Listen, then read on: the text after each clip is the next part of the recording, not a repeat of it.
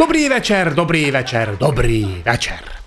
Cez víkend sme mali s Ildikou naplánovanú návštevu Bratislavy, teda Ildiko naplánovala a ja som skúsil protestovať, ale veta Lacikám poslúchaj, lebo večer bude ťuťo muťu, ma vydesilo.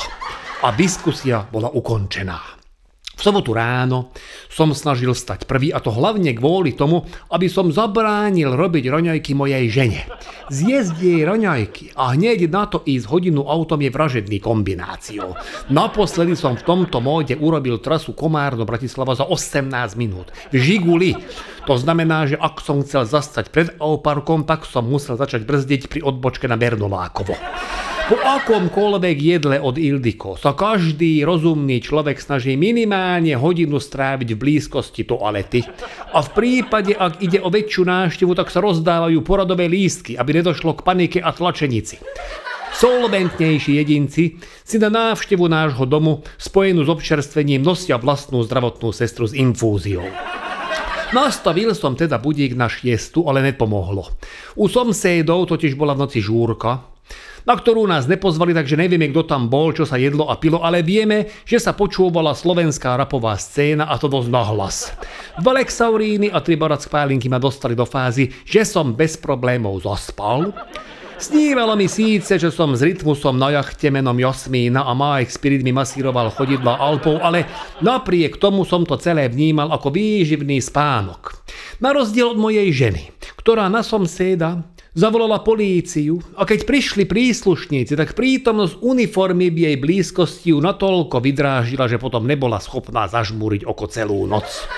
Takže už o 4:30 ráno, keď žúrka skončila, sa pustila do príprav raňajok, a čo je najhoršie, stihla aj 10:00. A keďže mala naozaj dosť času, tak do raňajky boli omelety s ančovičkami, lievance s brinzovou pomazánkou a jahodovo-uhorkový mliečny šejk. Malý Ágoston skolaboval, ešte si len pričuchol k omelete, a vnučka Mária, ktorá je ako inak na víkend zase u nás, vyhlásila, že ona tento grc jesť nebude a že si dá v Auparku mekáč. Keďže Ildiko nemôže Máriu ani zbiť, ani s ňou rozviesť, tak len mykla plecom a dala Ágoštonovi čuchnúť k mliečnemu šejku, čo ho prebralo rýchlejšie, ako keby mu dala čpavok. Vyhlásil Ágošton, že ho bolí brúško, a vypýtal si suchý rožok. Beťár jeden prefíkaný. Ildiko tým pádom pozrela na stôl, potom na mňa a vyhlásila, že Lacikám, budeš to musieť zvládnuť sám, ale švihni, lebo do 10 minút musíme vyraziť. Cestu do Bratislavy si nepamätám. Posledný v nem je ančovička zapečená vo vajci, ktorá sa blíži k mojim ústam, a potom som prebral na toalete v Auparku. Lebo mi dokto klopal na dvere s otázkou, či žijem. Vysvetlo, že som tam bol asi pol hodinu a vraj som vydával divné zvuky, tak zavolali SBS a zdravotnú službu v domnení, že mám infarkt. Neboli ďaleko od pravdy a celkom fešnej sestričky som opýtal, či náhodou nemá infúziu. Ona, že nem, ale že má prenosný defibrilátor. Hovorím, vyskúšaj, horšie už byť nemôže. Ona zasmiala, dala mi nejakú injekciu, tá ma vraj preberie. Od Ildiko som mal 32 neprijatých hovorov a 1 SMS, kde bola iba 1 veta. Však počkaj, gazember, večer ťa ťuťumuťu neminie. Snažím nájsť Ildiko s 2 deťmi a injekcia evidentne začala účinkovať. Neviem, čo za drogu v nej bolo, ale značná časť ľudí, ktorí okolo mňa chodili, boli zrazu celí v rúžovom oblečení.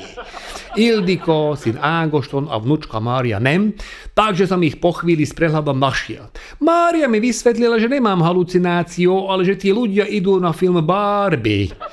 Tak sa podľa toho obliekli. To sa mi páči, ja som veľký fanúšik tohoto. Napríklad na premiéru filmu Baywatch som obliekol ako Mitch Dukenem. Vyviedli ma z kinosály skôr, ako pustili film, lebo vraj budím verejné pohoršenie, nevadí. No, Ildiko dostala spontánny nápad, že by na film Barbie išla aj ona. So spontánnymi nápadmi Ildiko je problém v tom zmysle, že aj dobre premyslený a dlho pripravovaný nápad mojej ženy je väčšinou úplne na hovno. Pri spontánnom nápade môžu nastať len 2 situácie. Buď to dopadne super geniálne, alebo totálnym prúserom. To prvé zatiaľ ešte nestalo, ale tak dajako optimisticky verím, že raz by mohlo. Len pár príkladov toho, ako dopadli nedávne nápady spontánne Ildiko. Pri našej poslednej návšteve Ríma, poslednej myslím, že už mu tam v živote nikto nedostane, lebo mám traumu, sme boli pri fontáne di Trevis, A moja žena rozhodla, že hodí do fontány mincu pre šťastie, že aby sme sa ešte vrátili. Zavrela oči, urobila taký ten prudký pohyb rukou dozadu. Tým, že mala zavreté oči, nevšimla, že práve v tom okamihu okolo nej prechádzal ruský turista, ktorého z celej sily praštila do rozkroku. Krvi by ste vo mne nedorezali. Na jednej strane som nechcel priznať k tomu, že je to moja žena. Na strane druhej som vedel, že ak nezasiahnem, tak ju zabije. Vydoloval som z pamäte všetko, čo mi tam ostalo z hodín ruštiny a vravím: tavárišť, sprostíte, ona durak, nechatela vás ubiť v jajciach. Asi som to nepovedal úplne správne. Rus to vyhodnotil, že si z neho robím piču. Výhodou pre Ildiko bolo, že Rus svoju zlosť zasústredil na mňa. Ani neviem ako, a mal som pred očami všetky mince, ktoré turisti nahádzali do fontány, ale v tej chvíli som nemal náladu ich zbierať, tak som sa pomaličky z tej fontány vyhrabal a mokrý som pokračoval ďalej. Ďalší podobný spontánny nápad dostala Ildiko, keď prišla do jej školy čínska delegácia a učiteľský zbor rozhodol, že im ako dar odovzdajú typické slovenské dačo. Konkrétne sa odhlasoval ozembuch. A za nejakým zázrakom sa odsúhlasilo, že ho odovzdá moja žena. Pri príchode nejakého dosť významného čínskeho potentáta sa spustila hudba a Ildiko dostala ten spontánny nápad, že ona bude do rytmu búchať ozem ozembuchom. Čínska delegácia na ňu dosť čudne začala kúkať. A tak ešte pridala niekoľko choreografických prvkov, ktoré naučila v Ifiu Sivek. To už ju ale ochránka ťahala preč aj s ozembuchom. Problém mi nebol v tom, že by išla mimo rytmu. Problém bol v tom, že tá hudba, ktorú pustili, bola čínska hymna. No polícii obhajovala tým, že ozembuch je na to, aby s ním búchalo o zem, že veď to už zo samotného názvu vyplýva. Ozembuch. No, malo to síce logiku, ale nič to nezmenilo na tom, že v tom čase minister Kukan musel celú záležitosť žehliť asi tak 3 mesiace. Tých spontánnych nápadov bolo viac a ja naozaj čudujem, že nemá Ildiko toľko sebareflexie, aby s nimi už dala pokoj. Kým som stihol naznačiť, že to zase nedopadne dobre, už bola v H&M, kúpila si ružové šaty, ružový klobúk a neviem, v ktorom obchode našla blondiatú parochňu. Ja som ju, prisahám Bohu, nespoznal. Vyzerala, jak keby nejaký démon premenil olaskú cigánku na salónku. Kúká na mňa a že ty, Lacikám, nič? Choď obliec za Kena. Moja vnučka vtipne poznamenala, že nech si ja na seba hodím hocičo, nebudem vyzerať ako Ken, ale ako Faken. Navrhol som, nech ide sama. Že ja s deťmi vybehnem na ihrisko a na bubble tea, čo neviem čo je, ale vždy, keď to v auparku vyslovím, tak obom zažiaria oči. Čakal som, že do 15 minút ju zo sály vyvedú von, ale ne, to je inak jaká spravodlivosť. Tak ja nemôžem ísť na premiéru Baywatcha v plavkách a ju nevyhodili napriek tomu, že podľa mňa musela pobúriť všetkých, čo boli v sále. Strávil som sám s deťmi skoro 2 hodiny, čo ma stalo asi tak 50 € za bubble tea, trampolíny, nanuky a pizzu.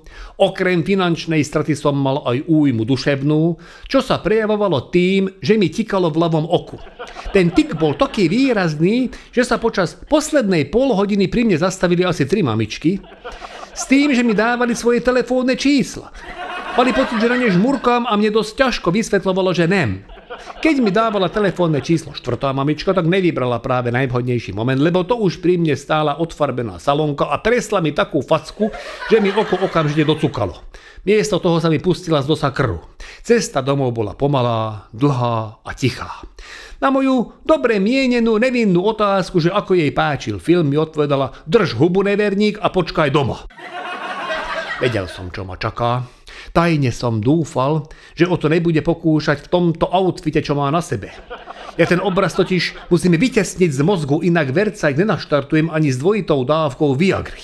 Našťastie dala do klasického outfitu a našťastie som s vypätím všetkých síl zvládol svoje manželské povinnosti. Vám všetkým, milí páni, želám, aby ste bez újmy prežili všetky spontánne nápady vašich partneriek a vám, milé dámy, želám, aby vaše spontánne nápady aspoň raz za čas vypálili dobre.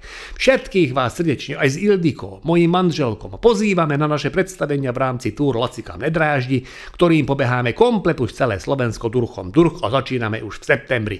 Želám vám všetko dobré a teším na vás opäť o týždeň. Víťo Látaš.